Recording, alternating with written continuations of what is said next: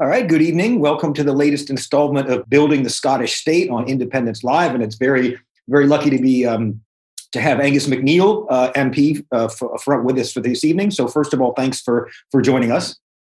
Thank you very much for having me. Great. Yeah. Cheers. What's going on in Westminster? I mean, can you kind of, I mean, describe generally what is happening? It just seems as if it's in meltdown. But I mean, from your perspective, what's well, I think I think it's going to get worse. I'm not there much at the moment because of the COVID situation and trying not to take a COVID back to the islands. Um, it's a bit of a, a bit of a worry. And you know, I, I was chairing the uh, International Trade Committee yesterday, and our committee was interrupted for about um, 15 minutes as the Secretary of State for International Trade went off to vote, and the other members of the committee were in Westminster.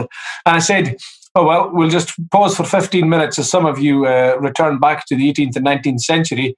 Uh, and after 15 minutes, we'll return to the 21st century again, where we can zoom from different locations and not have to.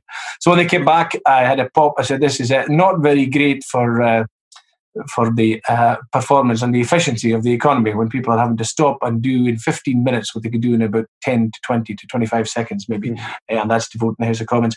Um, so what is going on there? Well there's there will be uh, and there is a bit of nervousness i think about brexit coming up um, or at least there should be if they understand the situation. Uh, that it's heading for damage the UK economy by either 4.9% if there's a deal, because it's going to be the deal's a hard Brexit, mm-hmm. and if there's no deal, it's 7.6% damage. So uh, it's not a great time uh, for Westminster. And of course, to add to their woes, where they thought they could ride roughshod over uh, Ireland uh, as they would as they do over Scotland at the moment, uh, in to the White House looks to be stepping a man who proclaims to be five eighths Irish you will hmm. say that uh, Scranton is written on his soul, but Ireland is written on his heart, or vice versa. So uh, the, the, the, difficulties might be mounting. Mm-hmm. It's a great opportunity for us, of course. Mm-hmm. Their difficulty is our opportunity.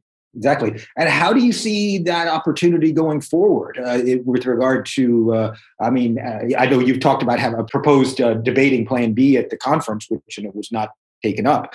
Uh, what do you? What would you like to say about your views on Plan B and how we how it, they might be able to be enacted? Yeah, I mean it's very difficult. As we know, we've we had Plan A only going up to the 2019 election, and it's in Plan A is effectively a veto for Boris. Uh, so Boris vetoed it and said no, and uh, we were stuck. We mm-hmm. couldn't do uh, anything more. It just sort of died a death in January, uh, and that was the end of it. Now, well, the new proposal seems to be at conferences that we'll have the same plan, but we'll say it's unacceptable this time if he uses the veto that's within our plan. Mm-hmm. So I don't fully grasp how that works, or it's anyway a stick to scare Boris with. I mean, Plan B is a stick. Uh, plan B, I mean, Plan A is firstly to understand it. It's asking Westminster to cooperate and to give permission to the Scottish Government to ask a question to a particular channel to the Scottish people. Mm-hmm. So it's really a question, it's a request to ask a question of the people. A plan B, in the absence of that, asks them the question and gets the answer.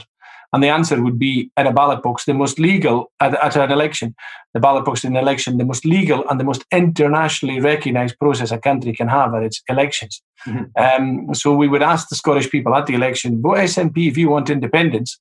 Uh, and if you got uh, the majority there, and you'd make sure it was. And actually, Boris would help you in this because by saying no in the election campaign to a referendum, everybody would know that there was no going to be any referendum, and uh, through the Boris mechanism of the Section 30, he was vetoing it.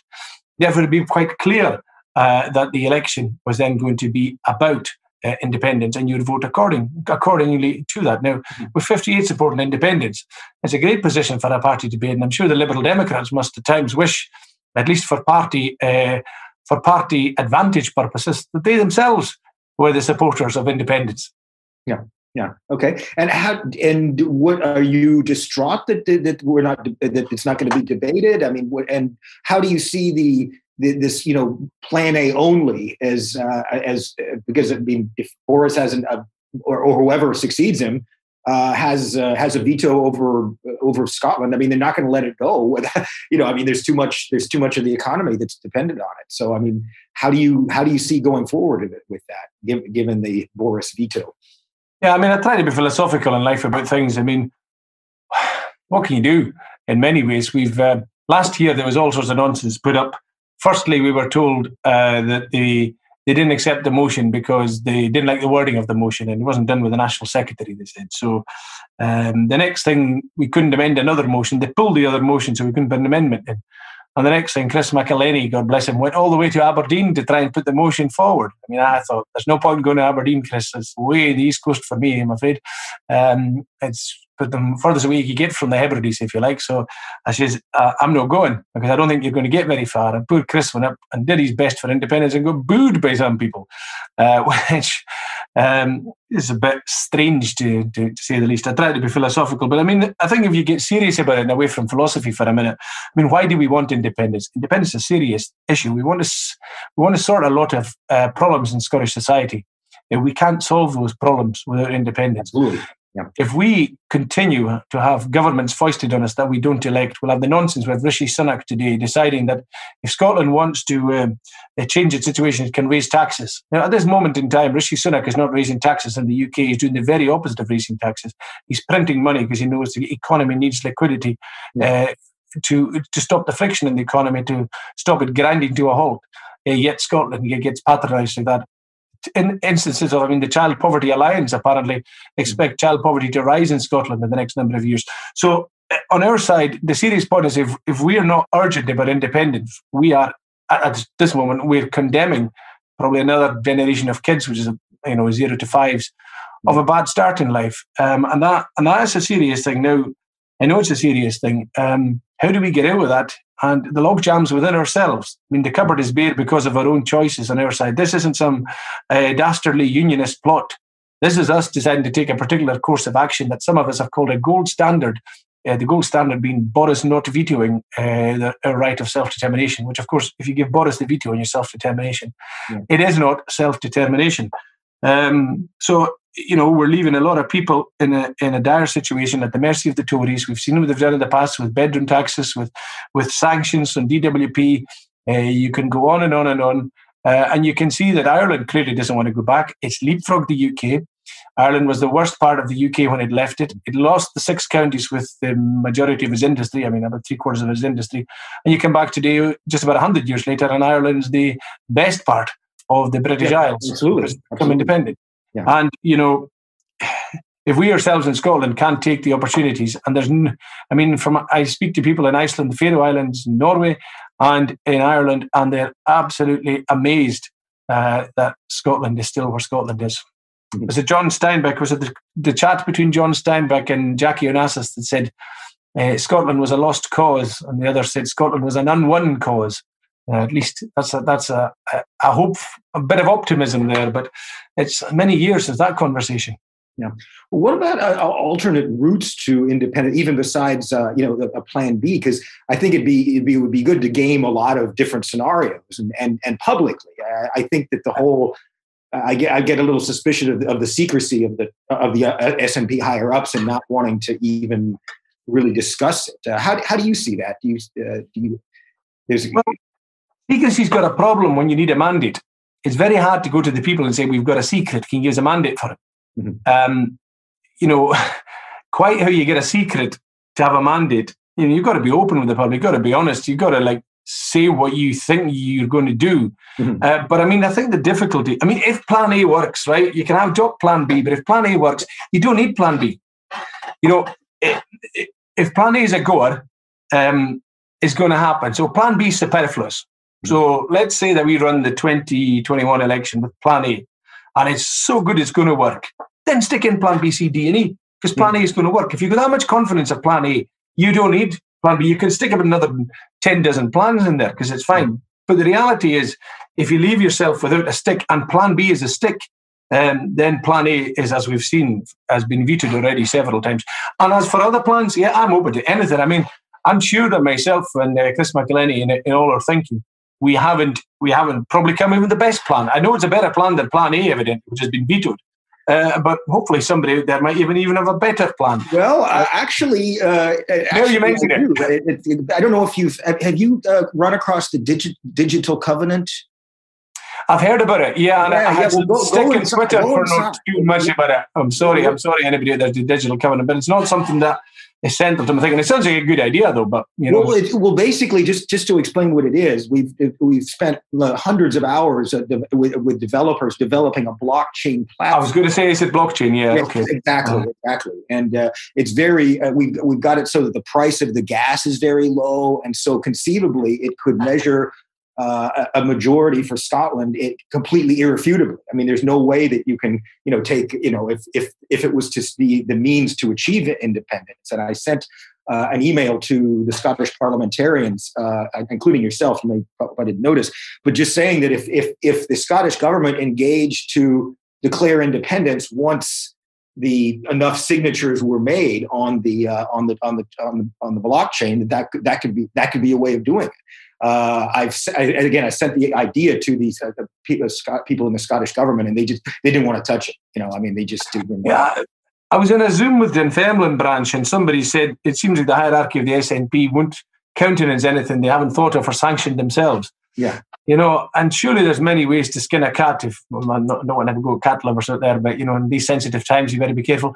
Um, you know, there's many ways to do things, um, and you know, I, I think I, one thing I hope that myself and Chris McEleny have is the humility to say this might not be the best, and if a better one comes along, then let's go with that. Uh, it just seems at the moment we don't have a better one.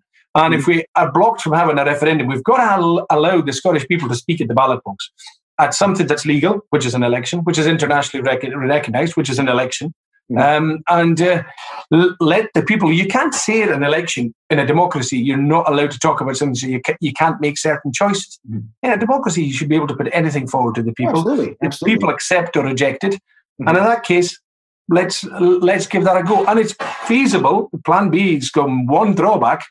The people could say no to independence at the 2021 election. However, I'd be prepared to take my chances when the polls are showing 58% and rising, and we expect them from what we were hearing two years ago with Brexit coming up, that these polls will be at 59%. So the day they hit 59% and above, we got new people really coming out independence. Those who hadn't who hadn't had independence with caveats before, we will have mm. genuinely totally new to independence. Because at the moment, independence independence with the caveat of Brexit was up to 59%. Over that will be people who just changed their mind in independence. Mm-hmm. So we've nothing to fear, I would say, in, in, in this climate. Mm-hmm. Yeah. Okay. Because uh, do you and do you feel that the, uh, the logic? I p- spoke with Pete Wishart last week, and you know, there's the logic that Boris must respect democracy, and you know, he must, uh, you know, grant a Section 30 because there is popular support. But I, I just don't see that happening. I, I, don't. I don't. I don't. I don't. I mean, I've seen the way the, the, the, the Tories have been, and you know, their relationship with Rupert Murdoch and the billionaires and stuff like that, and how uh, and and and how it. Um, how, how they've really driven Brexit, but also just that, Boris Johnson is completely impermeable to political pressure. I mean, that, that's just my view, and I, I, don't see how even rising support, uh, you know, w- would would induce uh, Boris Johnson or anybody, any Tory that succeeded him, that that he should give it. I mean, do you do you follow that logic or? Yeah, I mean, my my good colleague Peter Wishart has a particular view, and you know, I think in in in fairness to Peter, Peter, Peter, he wanted to have this debated conference too. Mm-hmm. Um, he just feels, or maybe Peter hasn't uttered these words, but I know some colleagues have uttered these words, that it's unsustainable, this position of Boris yeah. of saying no to Section 30. Well, there's two things that probably say to that. You know, Boris has many unsustainable positions. Probably the least of his unsustainable positions is about Scotland. Scotland is, what, 8.1% of Boris's UK? And the support for independence is, what, 58% of that 8.1%, which I won't pause with the calculator at the moment, but we're talking about 5% of Boris's UK wants Scottish independence, probably. Um, the second thing is, it was unsustainable, we said in the 80s, for Margaret Thatcher to hold a position against having a Scottish Parliament, particularly, I can remember it was the 83 or the 87 election, we talked about something called a doomsday scenario when there wouldn't be enough Tories to man the Scottish office. And this came and went, and there was no doom and there was no scenario. Um, and this unsustainable situation that Margaret Thatcher had was 18 years. It lasted from my being um, I think the Tories, I was 9 mm-hmm. and the Tories were out of power when I was 27. Uh, I think I was about to turn nine. I was about to turn 27 when they were out of power. And you know, the unsustainable scenario of not having a Scottish Parliament or any movement in the Scottish Parliament lasted until that England got rid of the Tories. and voted Labour. And then with the Labour MPs we had at the time, they were backed into that corner because they knew what was waiting for them was the SNP instead if they didn't deliver uh, a, a, Scottish Parliament in '99. So we, we got that in jig time. But and the point is, it was unsustainable for the Tories for 18 years. Did it bother the Tories? Not in the least. Yeah. They carried on with their insustainability towards Scotland. So I'm not prepared at the age of 50 to wait till I'm 68 of another 18 years of Tory unsustainability uh, not delivering for Scotland. Let's see. Um, Angus, will our MPs walk out of Westminster when Brexit or the internal market bill has been has been passed? Uh, if you want me to bet on that, I'd say probably not. Um, should they? Well, I mean, there's a number of things tactically. Uh, maybe we shouldn't have participated in the remote voting when it, that in the proxy voting when it ended. Uh, no, I think we'll still stay there um, uh, at the moment with Brexit and with um, with the internal market bill. I mean, I think what we should stay there until independence. We should be guided by that. I mean, if we go away and we've nothing to go away to, um, there's what's the point in that? Um, keep fighting. But I mean, we should be creating a scenario. The issue shouldn't be going because we're so frustrated we walk away with the internal market bill or Brexit. We should be creating the scenario ourselves uh, to make sure there's no uh, right for us to be there. I mean, mm. the Donegal South MP, I remember a guy, I read about him, I think it was Donegal South, his surname was McNeil. Mm-hmm. Uh, back in the 1900s um, or up to the 1920s. He um, he's no longer there. There's nobody from Donegal there anymore. There's nobody from Galway there anymore. We should create the scenario where we're not needed there. The problem is, is that we're not creating a scenario ourselves as, as an SNP. Can you imagine at the time, or just think back, being back in the day of the was the 23rd of June 2016, mm-hmm. and the Scottish election has just been, and we've warned them, don't do Brexit, don't do Brexit. We've said, or else we'd reserve the right for an independence referendum. Can you imagine that we've come to the end of that parliamentary term? from uh, the 2016 Parliament in Scotland to the 2021 Parliament, and we've got nowhere near an independence referendum. Nowhere near. We've had several rejections. Uh, we haven't managed to deliver anything ourselves, and we've got the promise at the moment of a draft of a promise is a, a, a publish a draft bill. That's what it is. Uh, two months ago. So I'm, I put on Twitter the month has passed since the promise to publish the draft bill yesterday, but on two months has passed since we've published the promise to publish the draft bill. I haven't heard about it. Um, and I don't know when this draft bill is going to be published. Be ahead further than that. I'm sorry, you know, to, uh, but you know, we really should be. And you know, we wasted the 2019 election in my favour. I've got to be, I've got to be critical about what we've done there. We should have asked the question on the Section 30. I asked it a year before, actually, and got a no uh, mm. from from Theresa May's government. But we should have asked it before the election um, and got the answer before the election, and then changed our mandate, ask knowing we're getting a no. But no, we waited, we ran forward and said there's momentum behind plan A, they don't need plan B. And the words were used by the party leadership at conference. It's got momentum, stick with plan A. And some people thought there was a secret plan. No, the secret plan is there was no secret plan. That's the big secret. Um, and surely we've learned in the last year you can't have secret plans because secret plans cannot have mandates. Um, so we did our section 30, we got a no. The momentum was stone dead. Mm-hmm. And that's the end of section 30. But now we think we can do it again uh, for, and have the same scenario playing out in 2021 and 2022. Yeah. Well, uh, as again, I, I want to I kind of. Wrong. Can I say this? I hope I'm wrong. I hope I'm wrong. Yeah, exactly. Well, just in, in terms of because the covenant is not actually for independence. It it, it, it affirms a majority in favor of ending the Treaty of Union. So it's not, you know, it's, so, so it's independence in that way, right? If I mean, if, if the UK can withdraw from a treaty in the EU, why can't Scotland withdraw from a treaty with, you know, with with the UK? I mean, there's no. Okay, the, the, the one question I'd put to you then is the the UK left the um, EU by demonstrating a popular will through a, a, referendum across the UK for Brexit. How, how would how would the covenant? Because I don't know enough about it. How would the covenant work in with the okay of the people, if you like. It's not. It's very non-political. It, you can read it. Uh, you know, I mean, go to yeah. digitalcovenant.scot uh, and please sign. Uh, but it, it, but it, but it basically it, it, it affirms a majority of Scottish uh, public opinion, irrefutable, uh, that that uh, that ends the union. So it doesn't, and uh, and as far, as far as international law, it's completely legal in the sense that you know independence has come come around by you know a lot of different ways depending on the country and there's no and for for international recognition there's no one it doesn't necessarily have to be through a referendum but it, yeah okay i understand what you're saying because what a referendum really say de- determines on the last uh, election, at the last of the 2014 referendum, 1.8 million people were basically the, the decision makers because that's the majority of the electorate that yeah. turn out to vote. So if you get something like 1.8 million people signing a digital covenant or up to 2 million people, you've got the effective majority there. Exactly. So, exactly. So you, have demonstrated the legitimacy of the will of the people through a new blockchain thing rather than the old thing, the ballot box is, is exactly. Okay. Exactly. So, and it's a completely, uh, even if there was a referendum held, I mean, it, we're in a pandemic. I mean, you know, uh, and, you know, mail in ballots, they're very suspicious after what happened back in 2014.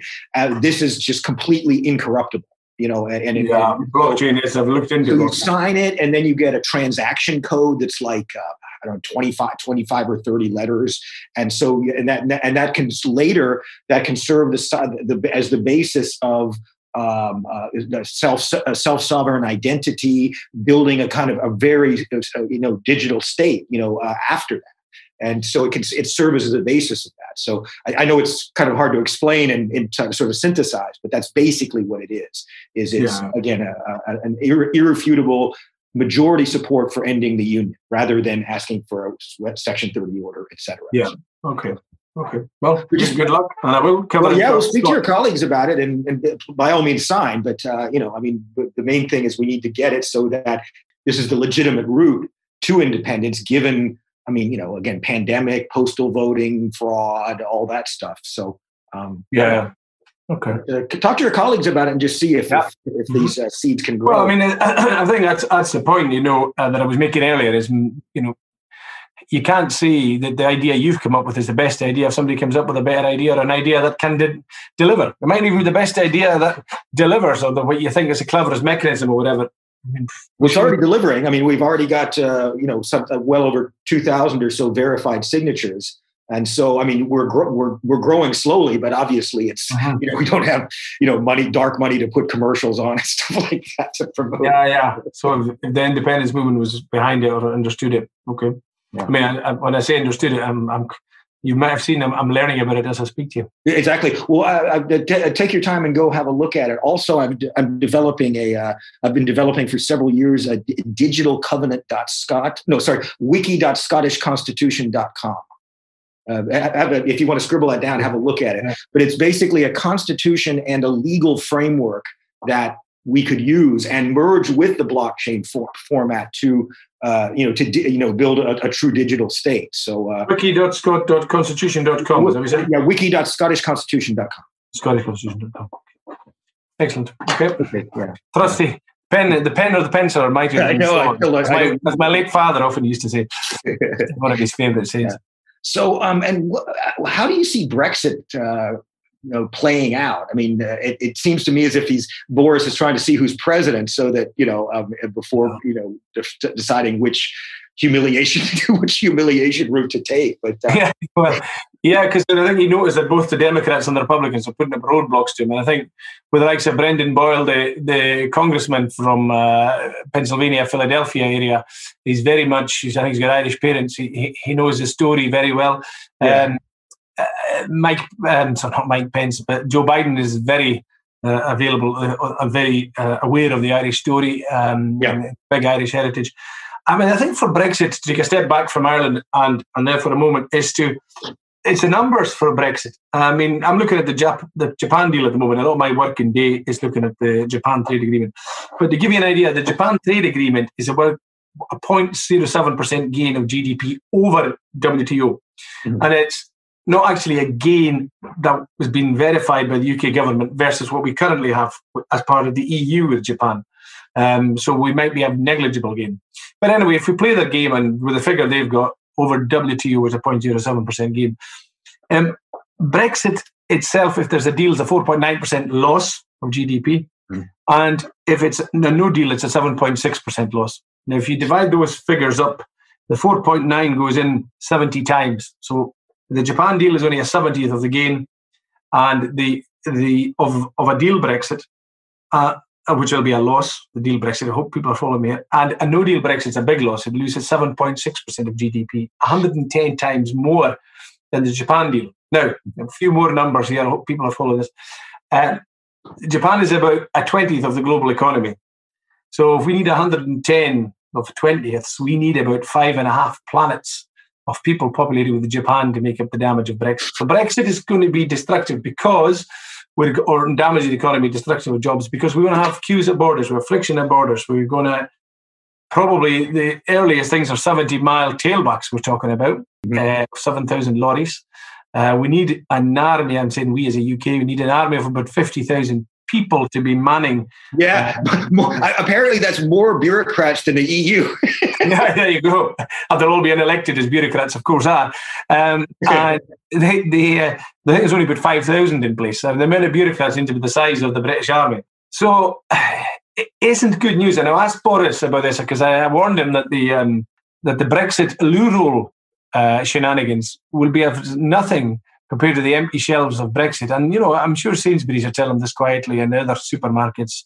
Uh, everybody's worried about uh, the just in time manufacturing, getting food on the shelves, price of food, uh, everything else, and the slowness because of what looks like is going to happen. And it looks to me the UK government has not grasped this. The occasional times they do grasp it, they get annoyed uh, with the businesses uh, across the UK that don't seem to fully be taking advantage or aren't awake to what's coming their way. So this sort of the sort of stuff that's heading the way of the UK was not written on a bus. And do remember, we're now down to scenarios. We've lost the single market. We've lost the customs union. And today we had um, briefings from uh, Department of International Trade officials saying, whenever you have trade agreements and move away from WTO and get rid of barriers, there are economic gains. Of course, putting up barriers as Brexit is doing will lead to economic losses. And that will lead to jobs. And GDP translates basically into jobs, into wealth, and it probably, unfortunately, translates into child poverty and it relates uh, to uh, difficult and financially stressful times for people. And that, and that is what those numbers hide. And that is the serious side of um, of the discussion about Brexit. There's a lot of people are going to be hit badly uh, by Brexit. I mean, I think I think Brexit over a, they expect that over about a ten year period, period, according to the London School of Economics, uh, COVID is a 1.7 percent hit to the economy, so it's down now, but it will bounce back.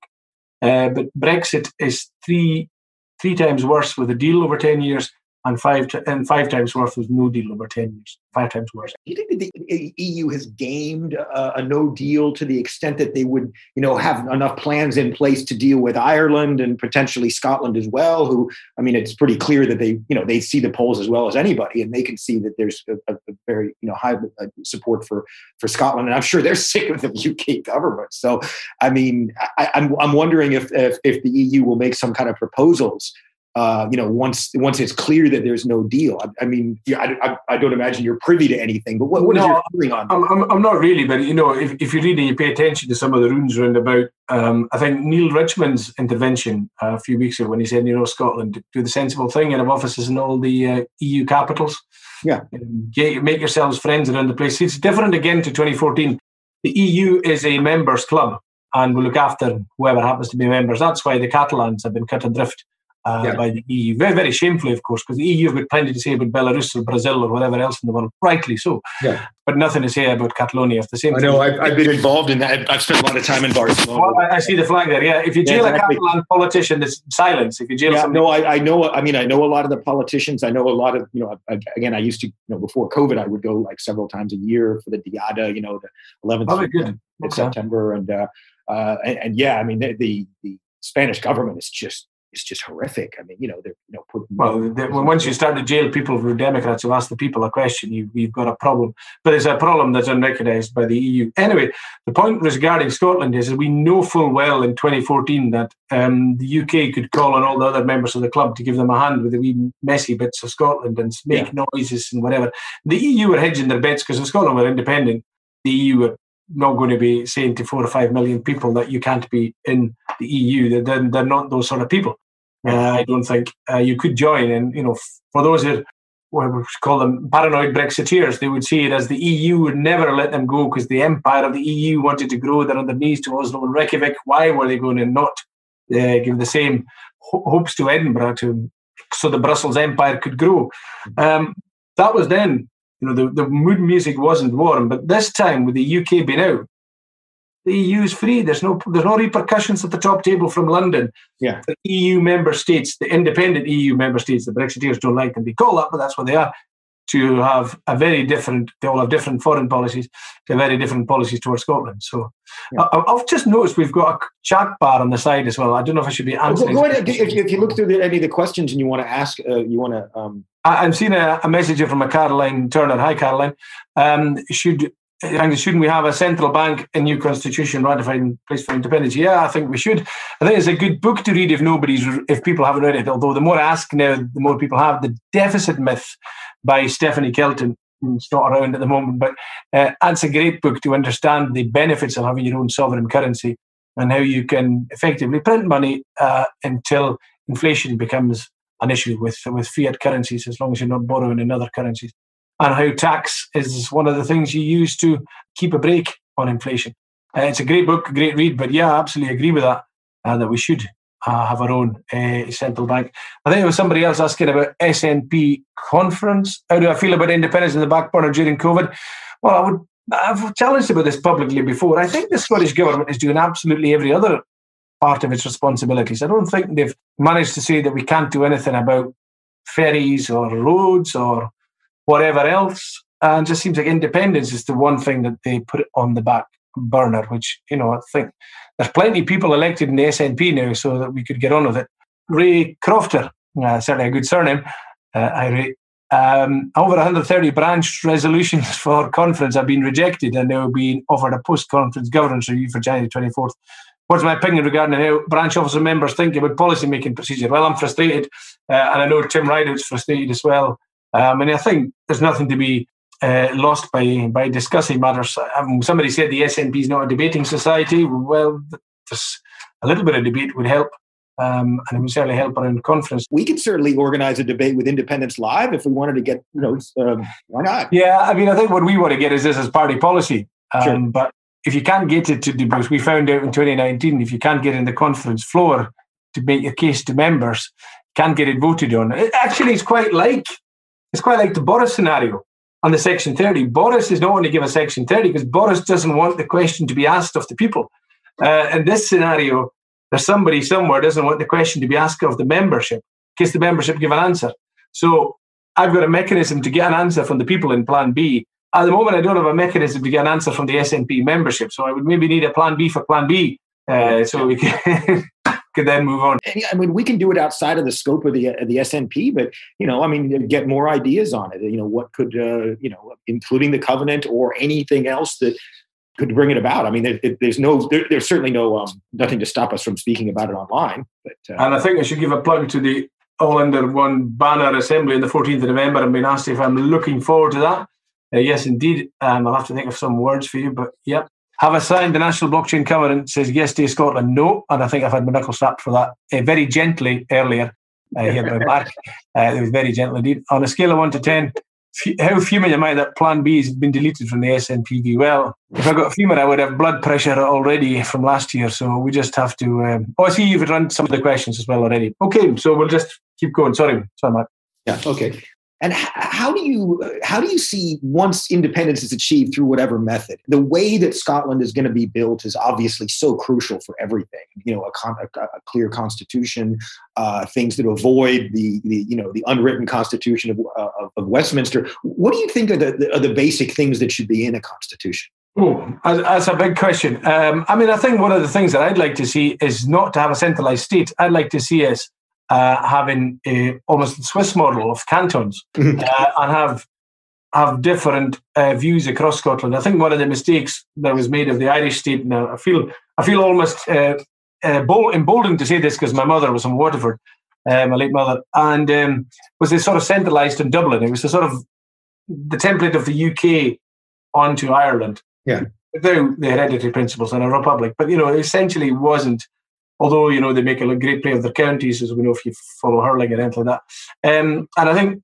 the thing we need to do in Scotland is look at what the Swiss have done with the 26 cantons. Mm-hmm. You would look and hope that there be some uh, real decision making powers, and let's say Caithness and Sutherland. Why not? I mean, it sounds almost bizarre at the moment to, to, to sort of say that, but you know, our councils, we've got 32 councils across Scotland. For Norway, Lesley Riddoch's written a great book, uh, Blossom, Norway, we've got about 320 councils, if not 640 councils for the same mm-hmm. sort of size of population, where there's real uh, feeling of local democracy and you can get things done. So, I mean, I think we should look to be different and not to be a centralised state. Mm-hmm. Whether it's centralised in Dublin or centralised in London or centralised in Edinburgh, I think we should try and avoid that. I'm always remarking about how successful the Faroe Islands are. I'm almost mm-hmm. boring people with, with They've trebled their uh, population uh, in the 20th century, the last hundred years. Um, they've got the best 4G in the world. Uh, they've got undersea tunnels between their islands. They've got two built and two being built. And these are long tunnels, eight kilometres. I mean, the Forth bridge is nothing in comparison to what the 50,000 souls in the Faroe Islands are achieving. And most relevant today, uh, they've tested uh, in COVID, for COVID 19, they've tested 300% of their population. Uh, the figures are easily found on the internet and uh, Faroe Islands testing or whatever it is. Anyway, you can find it. Um, and they've banished COVID 19 from the territory not once, not twice, but now three times. And this is the third time they've banished it through through mass testing. And whenever the outbreaks come, they test and they look for and they look for um, asymptomatics as well. And they found that of all the people that have had COVID 19 in the Faroes, so they're probably the most tested population in the world, 80% of them have been asymptomatic. Mm-hmm. Uh, so, you know, if you're only looking for those with symptoms to test for COVID, there's going to be an awful lot more COVID going around if you're only concentrating on the 20% of symptoms. Um, so, I mean, that's another template for us, and certainly in the Hebrides and the islands. There's a program on BBC Radio nan Gàidheal today of soldiers from the Lovat Scouts who were up in the Faroes in 1940. Now, I'd always thought that Faroes had modernly caught up on the, um, say, Scotland and leapfrogged us, but no, apparently, according to recordings of now dead soldiers from uh, and Torridon. Uh, speaking in Gaelic, of course, they said that when they arrived in Tórshavn in uh, May 1940, they were uh, they were amazed at how far forward, how much further forward they were compared to the Hebrides. They had roads and electricity in their in their islands, something we didn't have until the 60s something we might have had in the 20s had we not been spending a lot of Scotland's money, according to the Church of Scotland, on Empire services at the time. And giving high blood, blood pressure to some good ministers of the Church of Scotland, uh, unfortunately, who, who did a lot of work. And then they stopped publishing those figures of the amount of Scottish tax revenue that went to Empire services. Yeah. I understand. I wasn't around at the time. Yeah, so th- that's why I think it, would be it'd be really interesting not not only to debate the, the way forward, but also begin to engage in debates over what type of country that would emerge from it. Because uh, being a specialist of U.S. history and, and, uh, and civilization, uh, I know that you know when they wrote the, the, the, U.S. Constitution in 1787, it was very much designed to be be a state in which the people who own the country run it, and it's always been that way. You know, uh, the, the degree of popular participation has increased over time, but it's still very much run in the interests of the oligarchs, really. It always has been. And so that's the kind of thing that we need to obviously avoid in you know in in an independent scotland what type you know we want something that's you know that that is truly democratic that you know that people because if it just became another oligarchy it would be yeah well, I mean, absolutely. You, you want to see sort of uh, inequality. Sorry, I was smiling but. I want to address this point first. Oh, please I, just, I see a Robert Frater. I know Robert Frater. Well, I know his sister Anne especially, uh, but he's just asked who was the best centre he played with in the school rugby team? Uh, and I have the answer. It, it was uh, Robert Frater. Uh, so I hope you're doing well, Robert. Uh, I think he's in Wales at the moment, Robert, and might be learning Welsh. Um, but back to the um, back to the uh, United States uh, issue. you made a good point there. You've asked me a question about the Constitution. You can clearly see that I haven't given it as much thought over the other side of independence. I've given it some thought about the Hebrides, but not Scotland in general. Uh, but the Americans got the right in their constitution about what eleven years later. Yes, it was. That's correct. So you know, let's let's involve the, the, the Scottish people what we want to to do, um, and let it be be theirs. I mean, at the rate that it's going, if we have the 18 years of unsustainable Toryism, so we shared eight for 18 years that it's unsustainable that the Tories block our next constitutional move as they did in the 80s, and then we have 11 years. Well, I'll be 68 I'll be 79 by the time we get around to write the Constitution. We're talking about 29 years' time. Um, uh-huh. So maybe leave it to to Robert Frater and some other younger lads to to have a look at what we need to do. Well, I mean, I mean, look at what I've. Maybe 78 then. Look, look at what I've done. I mean, it's it's it's uh, it's it's it's developed from other previous uh, SNP constitutions of Neil MacCormick and uh, Elliot Bulmer went through it, and then I took it and made it into uh, you know I, I put in a lot of stuff that I see. You know, for example, uh, that policy has to be based on empirical science. You know, they can't go running off to some think tank or you know getting all this complete garbage information and then putting it into policy. Uh, I mean, that's what we've seen with supply side economics, at least since the 80s, where, you know, this just absurd, uh, you know, ideolo- ideologically driven research uh, yeah. you know, that comes up with things like, well, the global warming doesn't exist and stuff like that. Uh, but but the, but the, all of the policies have to be based on empirical science and not some sham think tank. That's the kind of thing I you know I, I see putting in a constitution to make it so that the the, the, the government has much much more integrity and uh, yeah and that, that's uh, obviously. I mean, there, there, there, are many countries to maybe look at with their constitutions uh, around the world. I mean, I mentioned the Swiss. I know that the Norwegians have a constitution they almost uh, worship. Uh, I think Article Two of the Constitution is they they worship the Constitution, but don't look at the detail. I think Article Two is no Jesuit priests should be allowed in the Kingdom of Norway, uh, is like product of its time. Uh, but it's it's something that a Norwegian scholar told me that just we just forget about the detail, but we quite like that, that the constitution is able to have independence. And, and that's why a constitution can be updatable. I mean, yeah, yeah, that's a good point. Actually, the way, yeah. the way that, for example, I mean, the U.S. Constitution it has it's been amended 27 times. Uh, there was the first 10 was the Bill of Rights, and then 17 times since then. But they're just tacking on stuff to the end of the Constitution. Why shouldn't yeah. you be able to go and change the actual wording? Because you've still got the three fifths compromise in there, uh, the Electoral College, which we're seeing crumble before our eyes as we speak. Uh, and uh, you know, give another, you may perhaps potentially giving another t- uh, term to Trump, even though he didn't, even though he didn't win the popular vote. I mean, that's all possible, and, and it's because you know the, it, the it, it's completely frozen in time the, yeah. the Constitution. It, it's it's and and there's definitely ways of adapting it through. And, and, and, and, when you when you look at the when you when we think about the 1787 constitutional writers, they would have been people of their time. They weren't worshiping the past. Right. They're making something for that made sense in their time. So there's a lot of there's a lot of wisdom to that that we be actually very true to the original writers of the American Constitution to do exactly what they did, but for the modern day yeah. uh, without, without worship in the past. I mean, for how many years did the Americans go forward worship in the past? And the right to bear arms is always one that I quite enjoy. Oh, absolutely. And you I, don't have the right to have a nuclear missile, though, in America, a private nuclear missile, but I mean, it's an armament. So. I, I did an article a few years back for a conference about the, the Constitution as holy writ the idea that oh you can't change it you know it's it's sacred and of course the second amendment is even more sacred and uh, but, but, the idea that you the, the, idea of saying look you know this is like running your government on windows 1789 i mean it's completely outdated. It's uh, dysfunctional.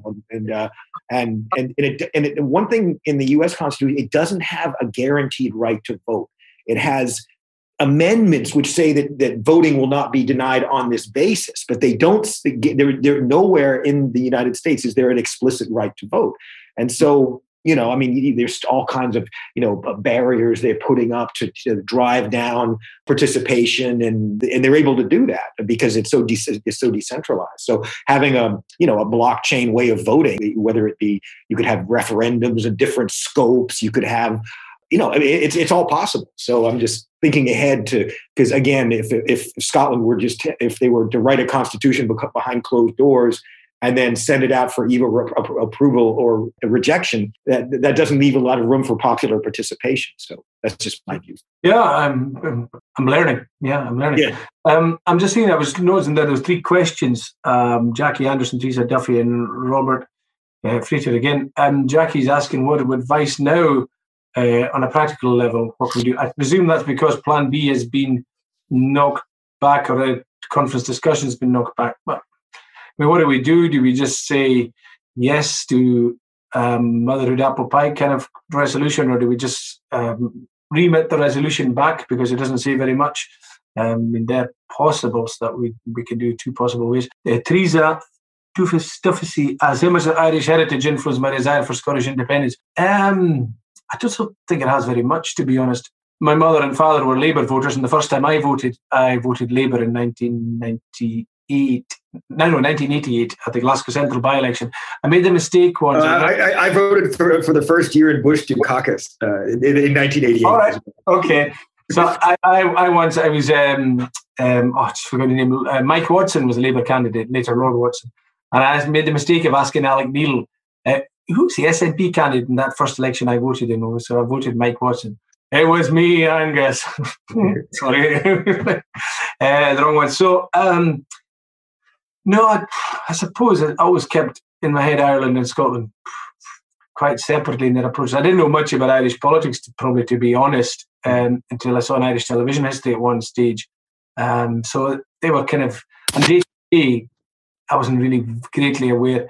Um, so, so when Scottish independence has come along, I've, I can remember before I moved in my late teens, early 20s, looking for a scheme or reading history books to see if we could find something that would help our economy, which always seemed to be like trundling along here in the Hebrides. And it's only when we got a, a glimpse of what was happening in economics that it was all managed from the uh, central bank in London to keep the economy there sweetly bubbling along, and the rest of us were in stop it from overheating and stop it from cooling, but the rest of us were left in a permafrost.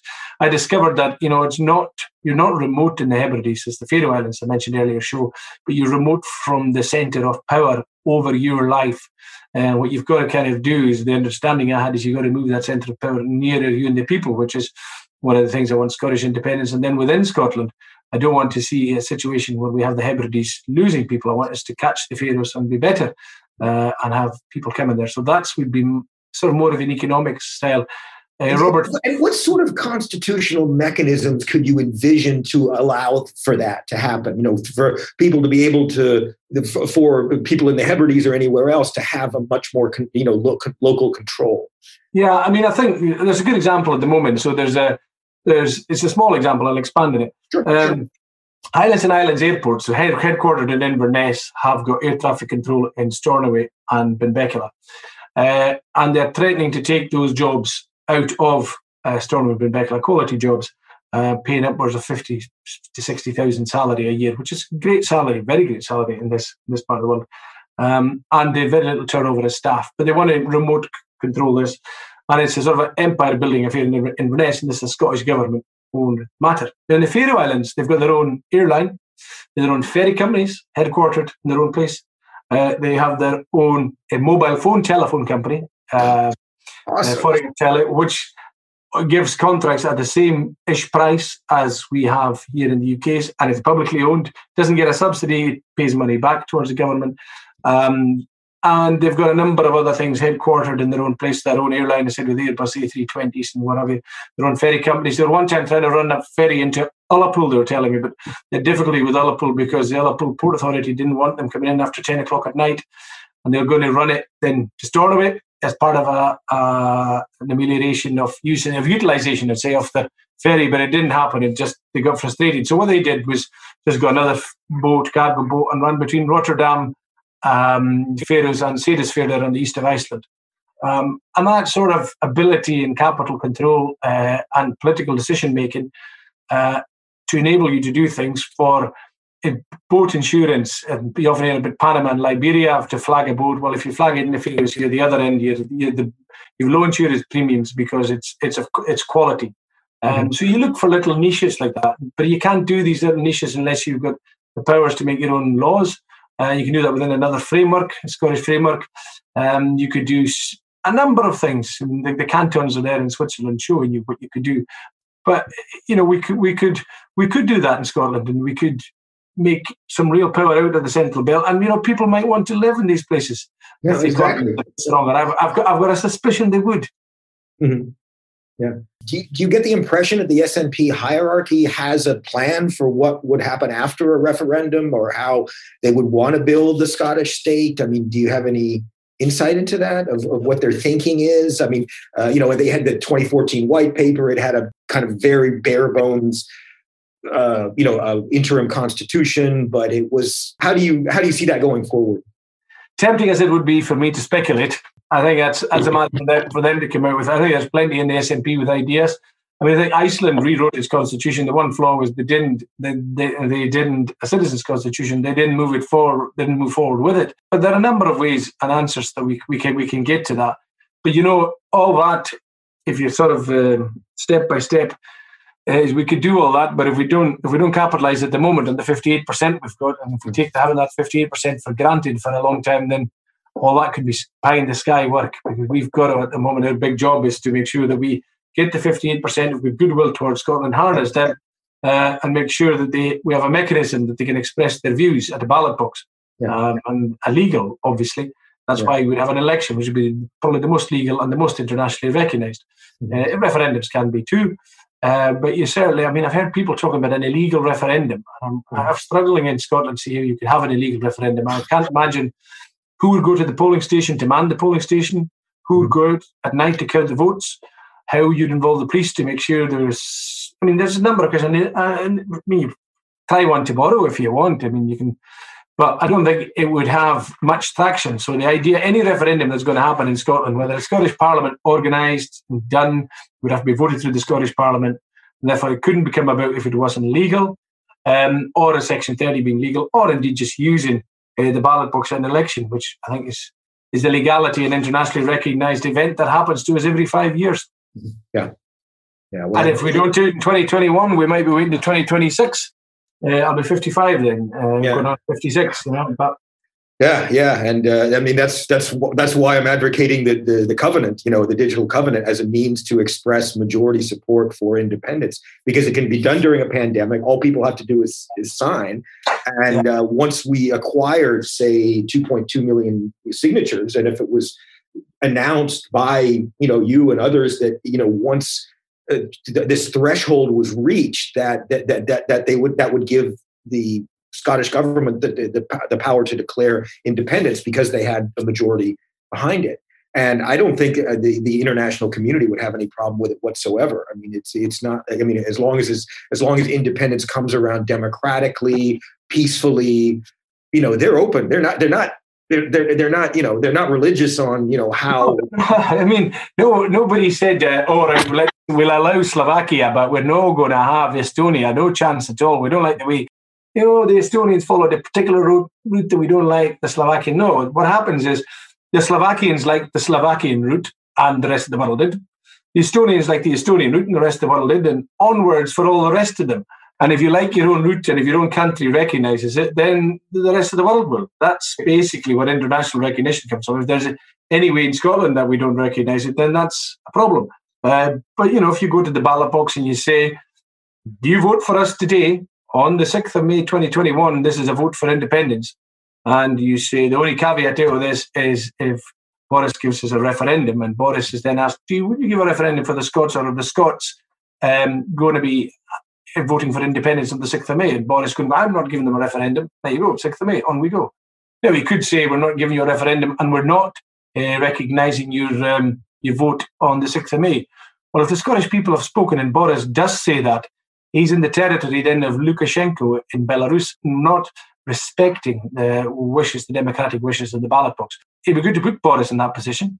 Uh, we, don't seem to have the stomach to do that, uh, which is disappointing for me. Uh, it's frustrating and uh, it should be something that we shouldn't be afraid of. We've already tried Plan A. This is Plan A's time. Uh, we tried it the 29 election alone, the 2019 election alone. We should maybe try another route for 2021. Make sure we get an answer from the people and force Boris. The one thing Boris doesn't want us to do is get an answer from the people. That's why he wouldn't give a Section 30. Because, uh, well, if I was Boris, I wouldn't give a Section 30 at the moment. Come on, be honest. If you were Boris, Mark, would you give a Section 30 when when or anybody, or, or anybody that, percent of the polls. Or anybody would could potentially replace him, Michael Gove, Jacob Rees-Mogg. I don't yeah. know. But uh, I mean, let's say that you were the UK Prime Minister, a Tory, and you wanted the union, and the polls for independence are sitting at fifty-eight percent. And I come and ask you and say, "Hey, man, any chance of a referendum here? We're on fifty-eight percent. You want to give it to me? Would you? Would you give me that referendum with I'm on fifty-eight percent for what I want, and you don't want me to have this thing?